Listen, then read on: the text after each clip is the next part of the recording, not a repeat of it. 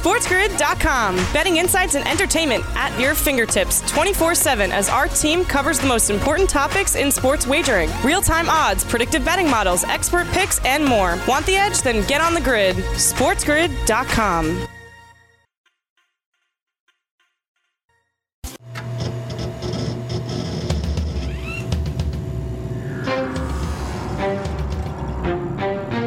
This is Sports Grid. Get on the grid.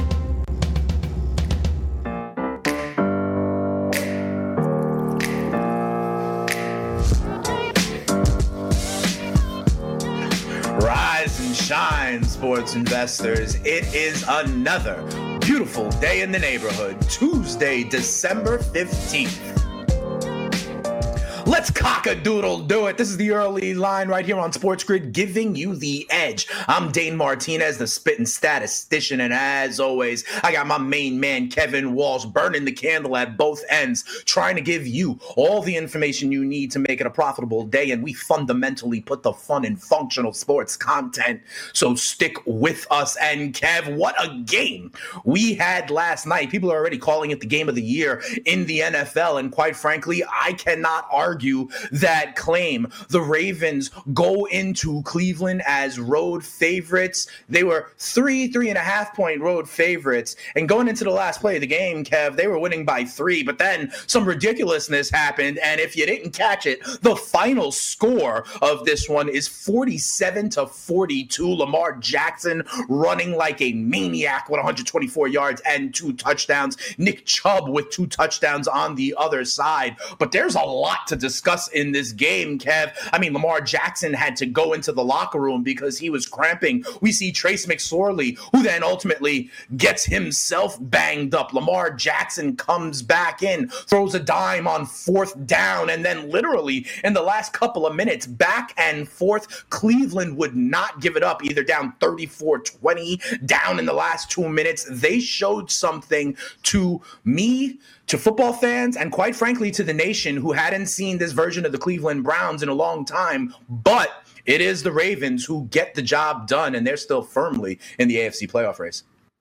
This game was absolutely out of control. And I want to, you know, we, for whatever reason in the betting community, everyone thinks about bad beats.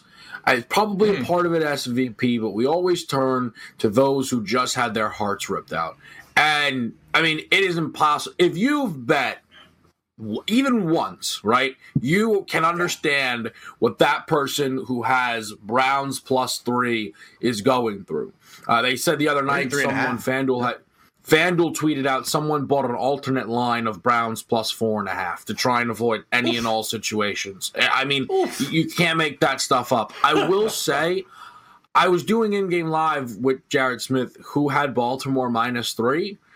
I mean, mm. it was the time of our lives. I mean, it was as if we were celebrating like a wedding. I don't know. It was just all beautiful. It was glorious. Sure. It was it was the best. So there there is the other side of it. Like there's there's bad beats and there's like once in a century winners. Lucky and wins. There yeah. are other people, right, who are on the other side of that coin. If you can take any solace in that, I mean, if you have the Browns, you cannot. I know, but if you're just you know watching that without you know anything on the line in that type of spread, unbelievable. And as far as the total goes, because I do, I mean, we're going to, of course, stay and break these, you know, this this game down. We have a little bit more time here, and I think both of these teams showed a ton. I just, as far as the total goes, this is something that you and I have now talked about quite a bit with some of these teams that are viewed as run, run, run teams. It doesn't oh, matter yeah. if the end result is touchdowns, eighty nine points, up. incredible. Yeah, absolutely. And we're seeing this a lot with Baltimore. We're seeing this a lot with Cleveland. We're seeing this with Tennessee as well, right? As we welcome in our radio audience, big shout out to all of our affiliates. Thanks for getting up on the grid early with us. Let's start, Kev, with Lamar Jackson. Um, because Lamar Jackson, listen, runs for 124 yards, runs for two touchdowns. We all know that's there, right? But I got to tell you, again, this is yet another game. He finishes with 163 yards passing. A lot of that came at the very end, 11 for 17. I mean, Kevin, the first half, I think the man only had like three completions, right? And so we're also mm-hmm. seeing this don't get me wrong. It's a passing league here in the NFL, right? We know this, and 4,000 yards isn't a big deal for quarterbacks anymore. These rookie quarterbacks are setting records. Guys like Stafford and Ryan are getting to cumulative career records at a faster pace than ever before. It is a passing league. However, Kev, to your previous point, the left hand still also seems to work, right? You know what I mean? If teams mm-hmm. want this as their identity, this can be effective. And, you know, they talked about the Cleveland Browns and their offensive line a ton last night, right? They talked about Lamar Jackson and kind of the openings it has for the inside run game you saw in like the Gus Edwards touchdown, right? But, Lamar needs to have all of this, but did he answer your questions as a passer at all in this game? Or do they not need to? You know, that see, and that's the thing. At the end of the day, right? You people would come away like, I mean, Baker was a much better thrower of the football in this game. And ultimately, if I ask Lamar to throw the ball thirty more times, the end result is probably a bit different. But he Lamar, missed a few easy ones over the top to Andrews sure. and stuff like that. They left meat on the bone. The thing is, when you throw the ball only 17 times, your misses are magnified. Also, when you're Lamar, your misses sure. are magnified. At the end of the day, Lamar complete he was averaging about 9.5 yards per attempt. Baker was below eight. And it wasn't even insane like from a yards per attempt point, he didn't throw the ball because that's unnecessary. They ran 32 times for 231 yards. I, I mean, yeah. this volume with this efficiency is derived from their quarterback going 9 of 124 with two touchdowns on the ground. I thought this was the type of performance where I can now start to really feel good about this rushing offense. And you know this, it dated back to the game against Pittsburgh where RG3 was quarterbacking. Their ground game looks excellent. The ground game is not dead in the NFL. We'll talk a little bit more about this game when we come back on the other side. We're off and running on the early line.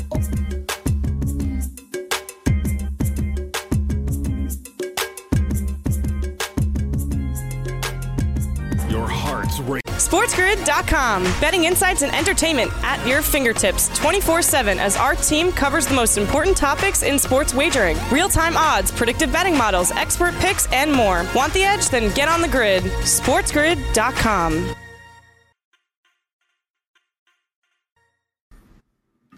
Welcome back, everybody, right here onto the early line. Dane and Kevin breaking it down. I got to tell you the truth. You talked about like Baltimore and how maybe the passing game isn't needed. And I fundamentally believe still part of that is because of game flow, right? Like they were kind of up. This game was, this game was 14 14 I believe, going right into halftime. And then boom, Baltimore gets the score at the very end of the first half. Boom, Baltimore gets the score at the very beginning of the second half to get a two touchdown working margin, right? And that, remember yesterday, Kev, when I was like, I'd be interested to see how whichever quarterback performs if they actually get down, right? Then mm. it was Baker.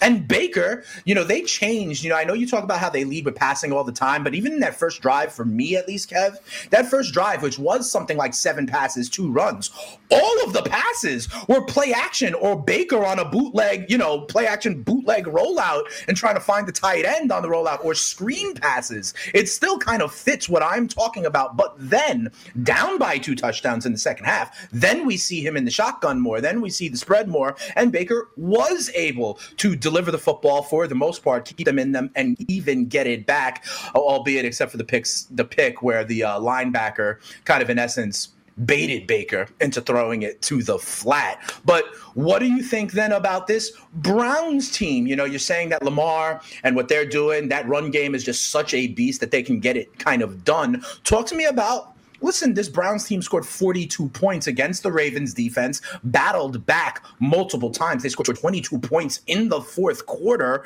And, you know, Chubb gets into the end zone twice. Hunt gets into the end zone. Even Baker run it in. Tell me what you think about this Browns team. Yeah, and I mean that first drive, it's also what I've been been saying. The run is established. They don't they enter the game the run is established. And they like to throw and they like to take advantage of that and they run their play actions and they run their screens. They and then they will punish you with the run as the game does go on. But I, that, that's the thing. I you know I've said this for a while now. I think you and I are seeing the same thing similarly, but maybe describing it differently. Ultimately, for the Browns, I thought this performance from Baker, at the end of the day, you want to win the game. But man, that has to be encouraging. Baker, the interception I thought was fascinating for those that, you know, Tyus Bowser was on the line of scrimmage Mhm. and Yep. sprints out into the flat. Flat, yeah. And I don't know if he was in Baker's line of vision or not. I, I, I can't tell. I, I'll never know. It's entire. You know, That was a great Baker play by the backer. will say it. Like it was, a, it was, a, it was incredible play. But at first, my thought process was, how does Baker not see him? But then, kind of as the you kind of see the play from another angle, like man, maybe he literally He wasn't supposed to be there. him he wasn't as supposed to be there. was That's part getting of it. rid of yeah. that football. The thing of- about Baker is he made he makes that that throw the interception, and my first reaction was, ah, see, this is the thing with Baker, man. Eventually, just Uh-huh. can't trust it. And then I went, you know what though, that's not fair. And then and they put the graphic up that said it was his first time he's thrown a pick in almost 200 pass attempts. I'm like, he's Yep. been playing solid. I said, I do want to see how he bounces back though. And I thought he bounced back admirably. And he did. I mean, really Yeah. well. And Yeah. the thing is, he was moving in the pocket comfortably. I know that because there's going to have to be a conversation around these two defenses at some point if those teams are going to do anything that resembles making a push for an AFC title. You can't be giving up 40 a night, right? But the, I thought the Ravens were applying, like Baker was not sacked once. He was hit a whole bunch and was off script even more than that. But he was moving and he was finding guys down the field. I was really, really impressed. That Baker Mayfield is the Baker Mayfield that they drafted first overall out of Oklahoma. Absolutely. And another thing they said, another like stat they talked about is that they, if you put the clock on, Baker holds the ball. They say more than anybody in the NFL. But if you look deeper, it's part of what Kevin and I am saying. He rolls out a ton. They have play action a ton. However, it's established, Kev, it is an element of their offense, right? Whatever the reasoning is that defenses bite or have to consider it, whether it's because they see it happening or because it's established in pregame just with the box score of Chubb and Hunt, whatever the case may be, it is an element of their offense. They know teams are worried about the run. So whether it's the rollout, whether it's the play action, whether it's the screen game, it is a big time element of their offense. Let's talk about this though. The Ravens get a W, the Browns fall a little bit. And what about that crazy bad beat? Let's look at the last play of the game, technically, the way it's described in some box scores, right? So Baker passes to Kareem.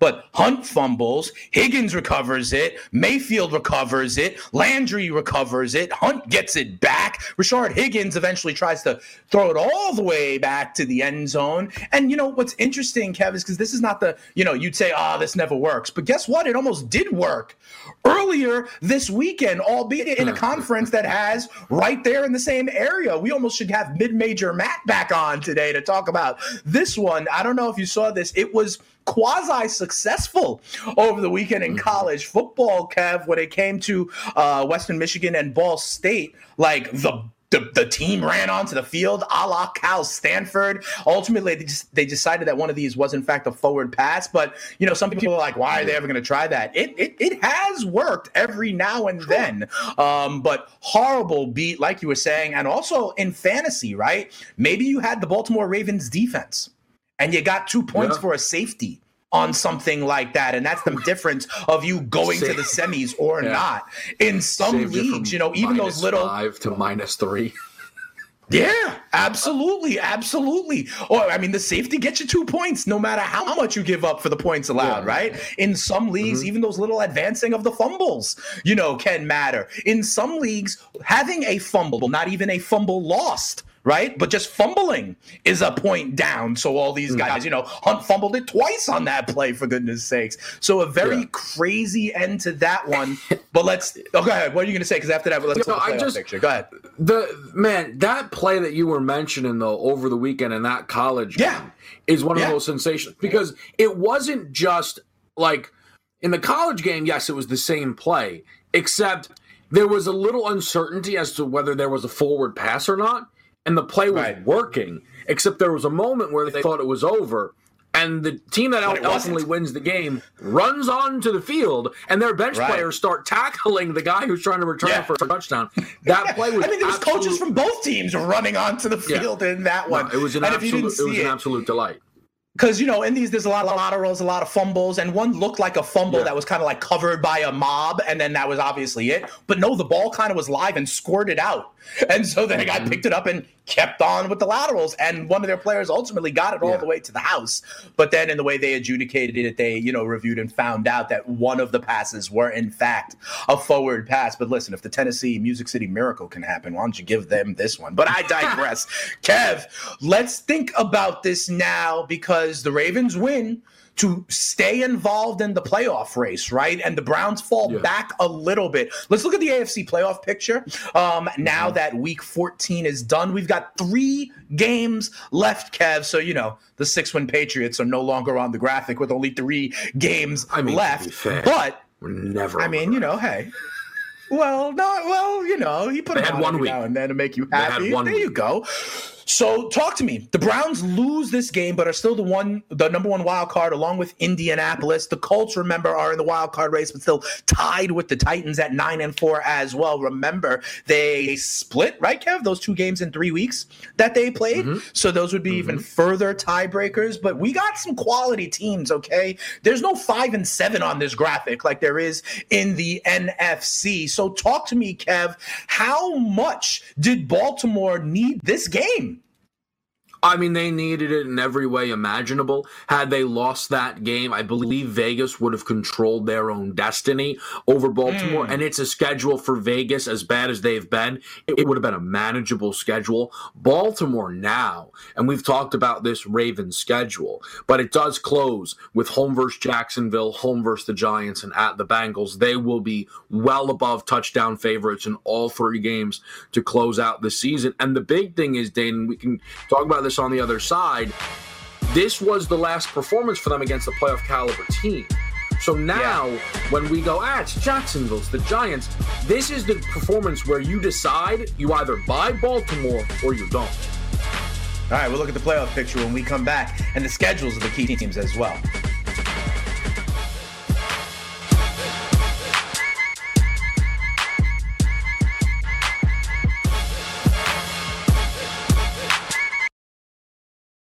SportsGrid.com. Betting insights and entertainment at your fingertips 24 7 as our team covers the most important topics in sports wagering real time odds, predictive betting models, expert picks, and more. Want the edge? Then get on the grid. SportsGrid.com. Welcome back in, everybody. Right here to the early line, giving you the edge on Sports Grid. Big shout out to all of our affiliates hopping on the grid bright and early in the morning to get all the info you need. Dane Martinez and Kevin Walsh looking back at Monday Night Football, but now, Kev, we got to turn the page and start looking ahead to, I can't believe I'm saying this, week 15 of the NFL season. All these teams have three games left. So let's get that AFC playoff picture back up there because I think you're right. This is very, very tight. Talking about, you know, kind of the Raiders lost their opportunity. Remember, we mentioned that that Colts Raiders game was going to be very huge for this exact graphic. And then you see, you know, the Colts win this game. They're on the wild card column. The Raiders lose this game. They're on the outside looking in. Baltimore is still on the outside looking in. Even with their victory last night, they are tied with Miami. But what I also want to do is bring up some of the schedules like we've looked at in the past for these key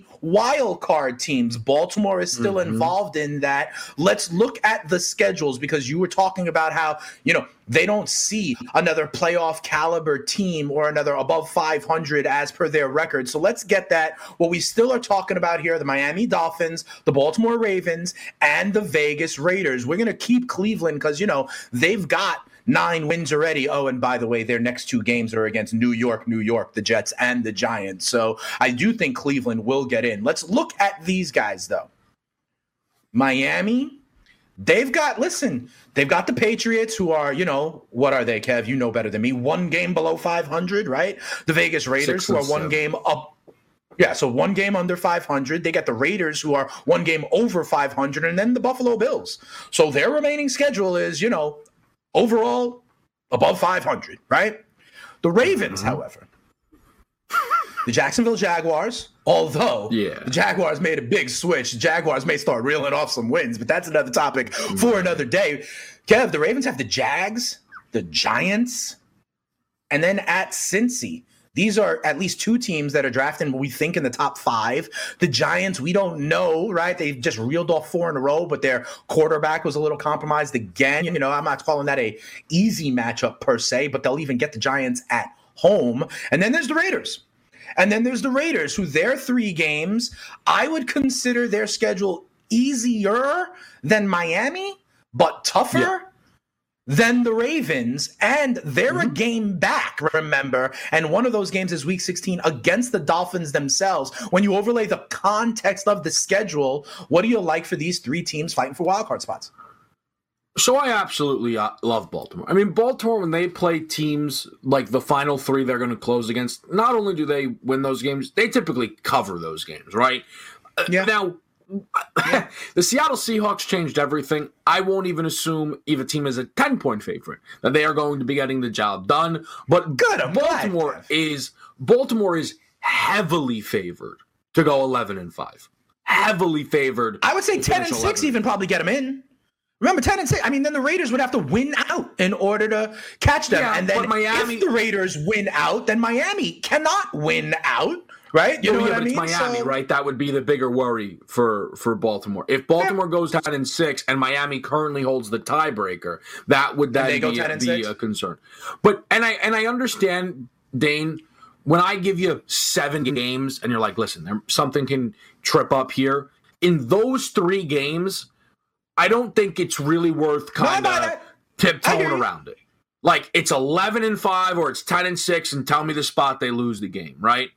As far as Miami goes, they got a big ass game coming up this week. Now, I, I don't know how you see it, but New England, for all of the woes, that's extra rest. And I do think that's relevant coming off of a Thursday nighter. I think a little bit of extra time to prep for them. And I and I don't think no matter what, are they out? Technically, no. Realistically, yes. But do I think that Bill Belichick lays down against you know division opponents? No, I do not. And that's the biggest thing here, Dane, because you mentioned it. These are three teams fighting for one spot. So it's going to be difficult. And as far as Vegas goes, Miami is the game that stands out as the toughest matchup. The other two, two division opponents that they already division. have wins over. They're going to need if they for, in order to get there, right? The thought process is they probably need to get to 10 and 6. They need to finish 5 and 1 in the AFC West. That sounds tough. Like a lot tough. for the Vegas Raiders. No, I'm with you.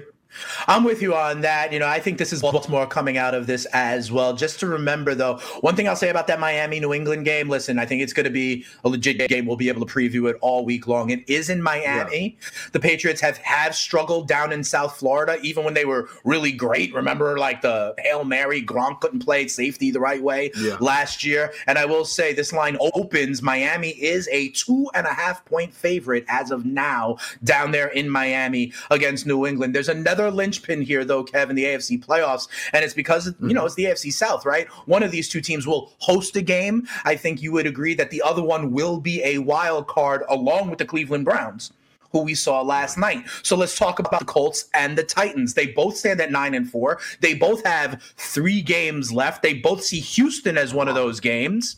Then, which would you rather have? A struggling Pittsburgh but Jacksonville or a struggling Detroit but then at Green Bay. Which one of these schedules would you rather have? I got to tell you the truth. I think I'd rather have the Colts schedule. I think it's a wash. I think it's okay. a wash because so for the Titans, they played Detroit this week, but Matt yeah. Stafford might not be quarterbacking for the Detroit Correct. Lions. Now again, Colt McCoy beat the Seahawks in Seattle, but you know, I mean, we are now in the final three weeks of the year. For the, you know, if you're the Titans and you let something like that happen, I mean, you, we might as well push you out of the playoffs, right? So, and, and crazy enough, that could also happen. As much as we're, and I think it's right to look at the South teams through the prism of the South. If the Titans, let's just, and we're just using the Titans, lost, right? And then Miami handled business and Baltimore handled business, we start throwing tiebreakers into the mix because they'd all have the same yeah. record. Yeah. The Colts will be playing the Texans. Remember, second time in three weeks for that matchup. So that is relevant to me. Now, Houston just got embarrassed by Chicago. No one's going to be picking Houston in the game. Maybe Houston covers in a loss. but I think that's relevant. I love the fact that week 16 they both travel to big contenders, contenders in Green Bay yeah. and Pittsburgh respectfully. I think those are games where could you sell me on one of them getting in the upset? Yeah. Could I definitively tell you which one? Not sure. And then we go into week 17 and if it's all squared up, here's I so I felt like there was never a world where the Kansas City Chiefs would be able to lose to Vegas that second matchup because there's just no way the Chiefs were getting swept by Vegas. The Colts are not getting swept by the Jaguars. I feel good about that.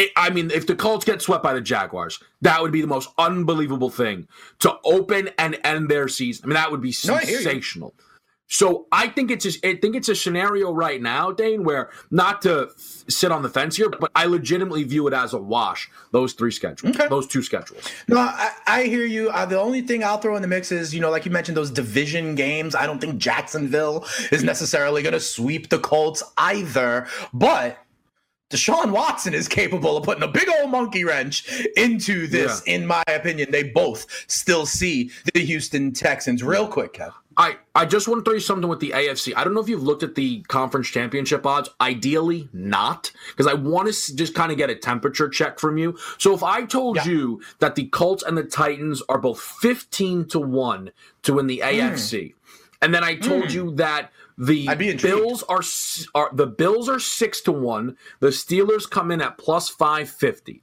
Point of yep. reference: Where do you think Baltimore would check in? Where do you think Cleveland would check in using those What'd other four odds that I gave you as a point sure. of reference? What'd you say, Tennessee? What'd you say about Tennessee and Indy? I think Baltimore is above Tennessee and Indy, below Buffalo. Mm-hmm. I think Cleveland, unfortunately, is below Tennessee and Indy. I mean, like longer so, odds. I think Baltimore has yeah. better odds than Tennessee and Indy, mm-hmm. worse odds than Pittsburgh and Buffalo. I think they check in as the fourth best odds. Then I think there's the AFC South teams. Then I think Cleveland. Absolutely spot on. I think the odds are stark though. You have the Ravens checking in at nine to one. Then the Colts and Titans at fifteen to one. Cleveland that would be my twenty-four to one. 24 to 1. So there you and I were talking a little bit off air about what would the Browns be priced at possibly in their opening right. round matchup. Right now right. they are still I think viewed clearly as, as I don't want to say a tier below, but kind of Is there a drop between Baltimore below. to like is there then another drop to like Vegas and Miami? Is there a noticeable Miami, difference of Vegas Miami and Miami off of Cleveland? 55. Okay. One, so Vegas, at least they're respecting them. 65 right? So at least yeah. Cleveland's getting respected kind of as that seven, and at least in the playoffs. When you say that to mm-hmm. me, those AFC South teams, I you know, they're the kind of non-sexy teams. They're the kind of teams that I believe are built the right way for the winter time. You know, I've been saying it all season long. Those are intriguing teams to me. When we come back, though, Kev, we're gonna have to do the same exercise in the NFC because the NFC mm-hmm. playoffs, I think, has different contours than the AFC. Here in the AFC, we're looking at all teams with eight wins, right? We're talking about all teams like how will they stack up against each other. Mm-hmm. You have in the NFC the linchpin of clearly the NFC East and what is going to happen there. And quite frankly, the bottom of the wild card at the AFC seems like you're gonna like have to fight to make it, right? In the bottom of the NFC, it seems like you're gonna have to like fight to like not give it up. You know what I mean? We're talking about, I think, you know, it might be a lower record, a lower quality team. It may be like, who wants this one? As opposed to in the AFC, more of these teams are like going after it. That's kind of the way I feel. We'll talk about it a little bit more on the other side of the break because we also have the same thing the wild card schedule matchup and a few key divisions to see how they can play out the objects in your mirror are closer than they appear. We will do that when we come back, reset the NFC and the draft order after week 14 when we come back here on the early line.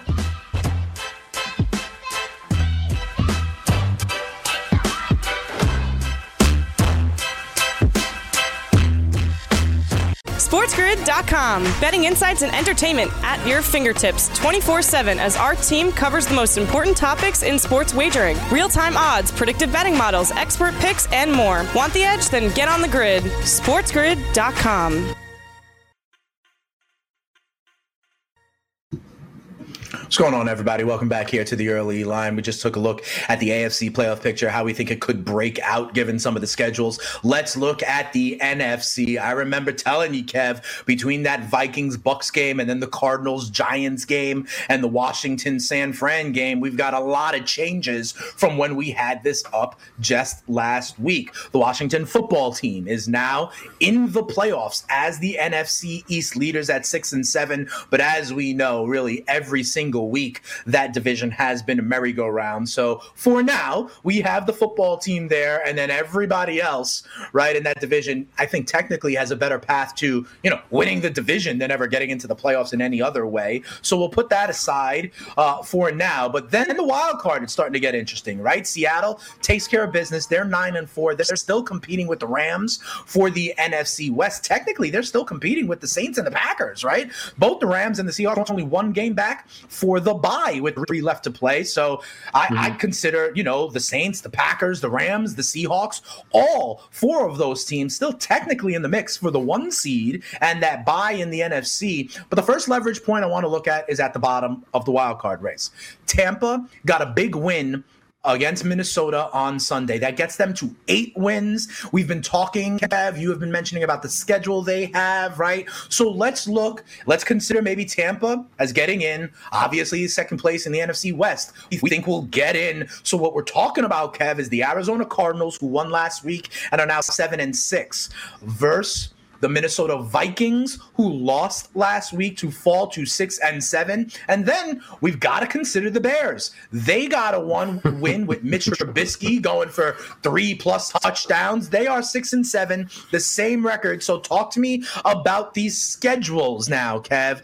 Arizona has a leg up. We know that you know, Philly may be a different kind of challenge than we once thought. San Fran has kind is very like up and down. They are battling even more injury. Deebo Samuel, it looks like, will be missing. And then the Rams, who we talked about, will likely still be either battling Seattle or battling Green Bay or battling New Orleans. They will have something to play for. Minnesota yeah. also has the Saints, but then Chicago and Detroit. And, you know, this Minnesota Chicago game one of them is going to definitely win and be seven and seven. The winner of that Minnesota Chicago game, right, is gonna be live for the last two weeks of the season. There's really no two ways about it. What do you think about how these schedules stack up? Because they both also have, you know, top five drafting teams in the mix there as well. The Bears mm-hmm. get to see Jacksonville, etc.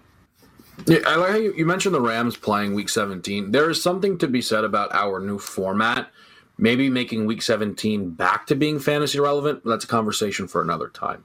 I think the fact that the bears as you said or vikings are guaranteed to go to seven, seven and seven. unless they tie. I mean if they tie they, they tie.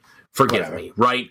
But at the end of the day they're guaranteed to go to seven and seven outside of craziness right? Which automatically does put heat on arizona. So the question becomes and i'll leave it up to you how much chance do you give Philly in that game?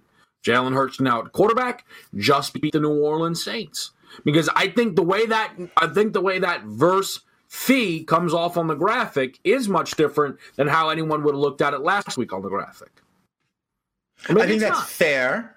I think that's fair. Uh, quick check has the Arizona Cardinals at six and a half point favorites against the Eagles right now. I think there are some differences though, Kev. Uh, like, listen, I am not diminishing or disrespecting what Jalen Hurts did last week.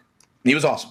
Ran for over 100 mm-hmm. yards, got the win. The team looked a lot better. They had a spark. I saw pictures on social media of like after the game, all of the teammates crowding around Jalen Hurts. They're with him. They're riding with him. Carson Wentz, like looking for someone to shake hands with by himself at the end of the game. But I digress. Mm-hmm. I think, though, um, going on the road, is different than doing it at home. I think that's a critical difference. Um, I also believe that second time around, you know, second game, uh, all of the kind of like first initial push when the rookie or the bench guy starts, I think that starts to wane, right? A little bit. And I do fundamentally believe that, yes, the last Sunday, Taysom Hill in that Saints offense, remember, it was kind of like the fourth, fifth time seeing of a team seeing Taysom Hill. And that didn't look as good. And I and we're now starting to hear, oh, they maybe need to bring Drew Brees back. On the other side, you, I know, believe that Kyler Murray is back is healthy, is right again. Mm-hmm. So I think that is a very different challenge. And there's also, in an unscientific way, Kev, there's also the idea that there's regression imminent for Jalen Hurts. Will he really do that two weeks in a row? I, am not going to hang my hat on that. Um, I would bet Arizona at home this week to get to eight and six, but that's just me. They are six and a half point spread, right? But then what about the rest of that schedule? Because the Cardinals are going to be in that NFC West the whole time. We don't know the level level of San Francisco as a challenge. But think about it Minnesota gets to whoever wins that. Let's put it this way whoever wins that Vikings Bears game is either gonna still have a game, gonna be seven and seven with Jacksonville on their schedule, or seven and seven with a potentially Stafford list Detroit on their schedule. You know what I mean? So, still, what about this Vikings Bears game? Yeah, so I think right now you would view the the Bears, if the Bears win that game, I think it might be a little bit more dangerous because the Bears would then have won two games in a row. Trubisky has mm-hmm. actually been playing solid enough football. Yeah, momentum. And they would be considerable favorites over the Jaguars. Now, yes, Gardner Minshew, never know. But the Vikings, it'd be a little stop start because going into New Orleans and winning that game, I think is going to be an absolute mountain for them to climb. Sure. The Vikings ended the Saints season last year in the dome. I think that's a circle kind of game for the Saints. I think they'd look to heat up Kirk Cousins all game long.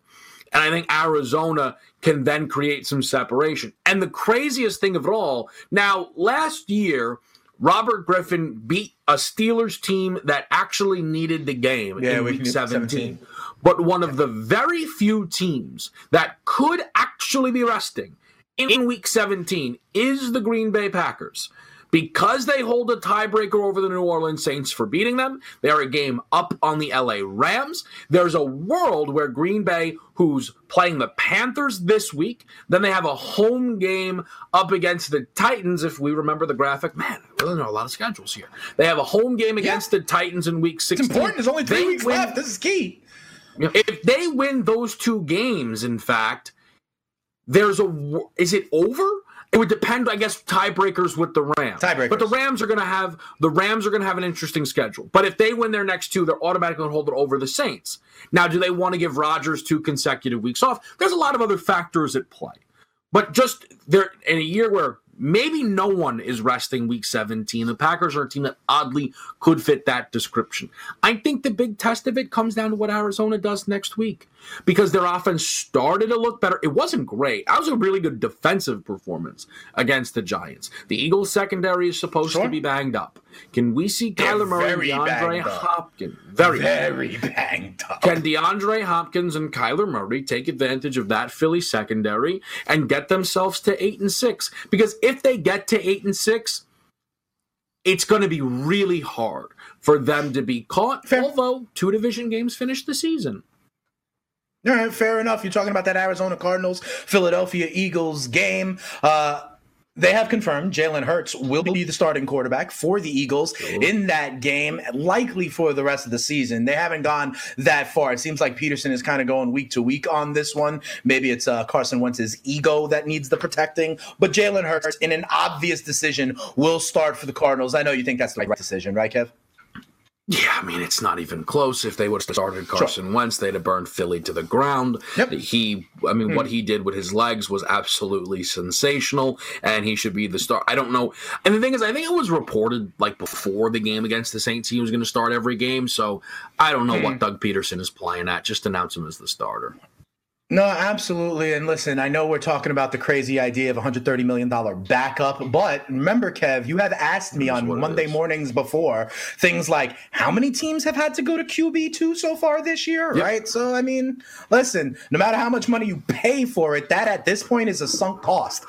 kind of like Adam Gase getting Le'Veon Bell. Whatever you paid for him is a sunk cost. Now you got them. Depends on mm-hmm. how you use them, right? Another piece of news that I think is interesting that affects one of these playoff teams we have been talking about the Raiders, who at home got boat raced by the Indianapolis Colts and gave up a 40 spot. Well, you know, Gruden needed to get his pound of flesh, and they did so. They fired defensive coordinator Paul Guenther for the rest of the season. I don't know if you want to hang it all on Guenther in the same way the Jets are hanging a lot of it on Gregg Williams when they moved on from him as the DC. But honestly, think about it. You know, we love the Raiders, right? Because they went into Arrowhead and won. But in that game, they won like 40 to 34. They're giving up 30 mm. spots all the time. This offense, Derek Carr been okay. Josh Jacobs, I know you like rugs. You know, Waller is in revelation. You know, I think Renfrow is still important there and involved. Agholor has even proven it's the defensive side of the ball. And they uh they dropped the hammer on their DC.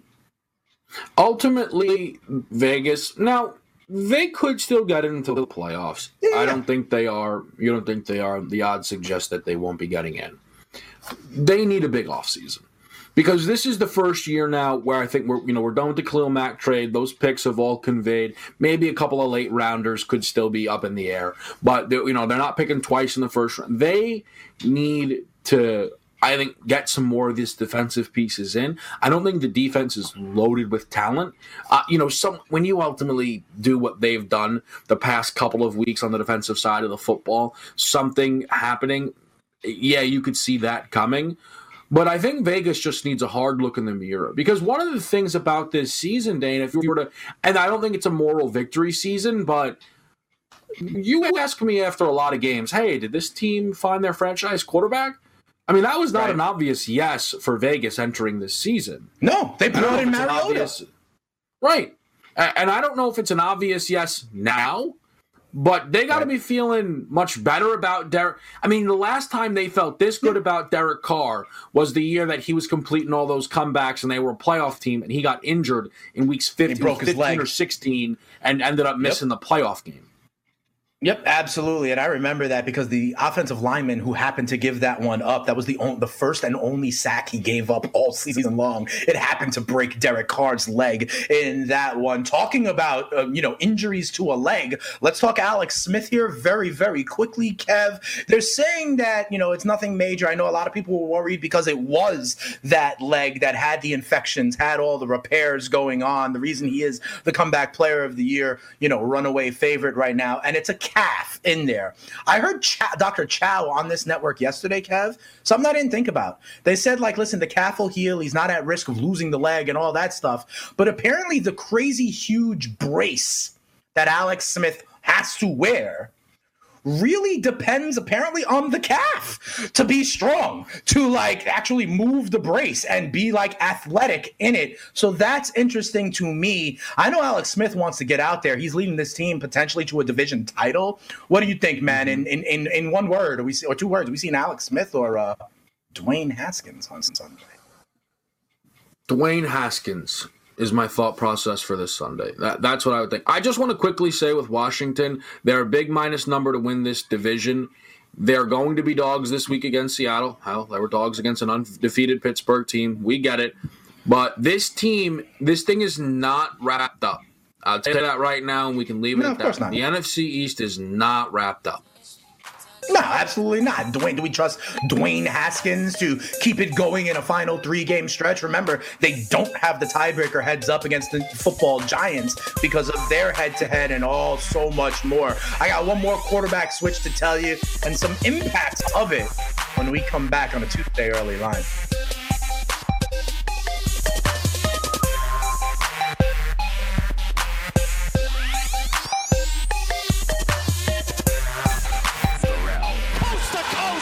Brees was hanging around at the Saints practice this week.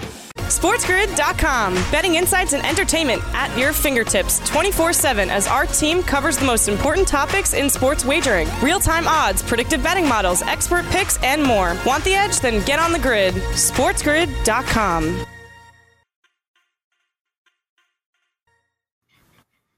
Welcome back in, everybody, right here to the early line. And I don't know if you watched or listened or heard whatever the early line yesterday. At one point, Kevin and I latched onto something we didn't talk about, but we felt the exact same way about, and we knew it was absolutely crazy. I give you, Kev, the term gives you the best chance to win You know who gives the Jacksonville Jaguars the best chance to win, Kev? It's obvious. the man's name is Gardner Minshew. And what do you know?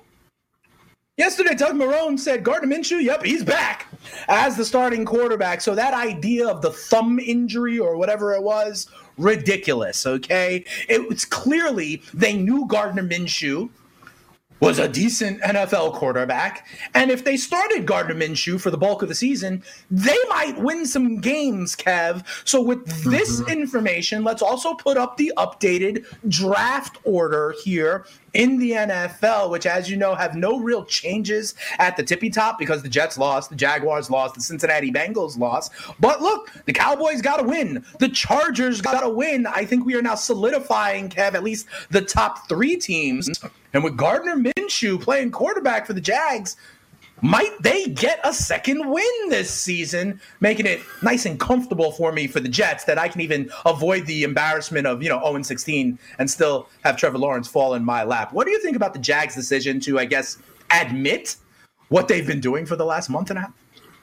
I don't know if they've admitted. They're probably just like, ah, these other guys were. They were flirting with benching Gardner going into that Chargers game to be fair. But yeah, I mean it was it was wild. They finish up at Baltimore, home versus the Bears, and at the Colts. They certainly Minshew's no matter gonna beat the Bears. quarterbacking. Minshew will beat I know you think that. I know you. Think that. I know you do. I mean, that was you saw that coming a mile away. What I think's really interesting though is if you look at their last five games. So Gardner didn't start for six. The first one was against the Texans. The last five: Green Bay, Steelers, Browns, Vikings, Titans. Does Gardner beat one of but does he beat one of those teams and mess up the playoff picture?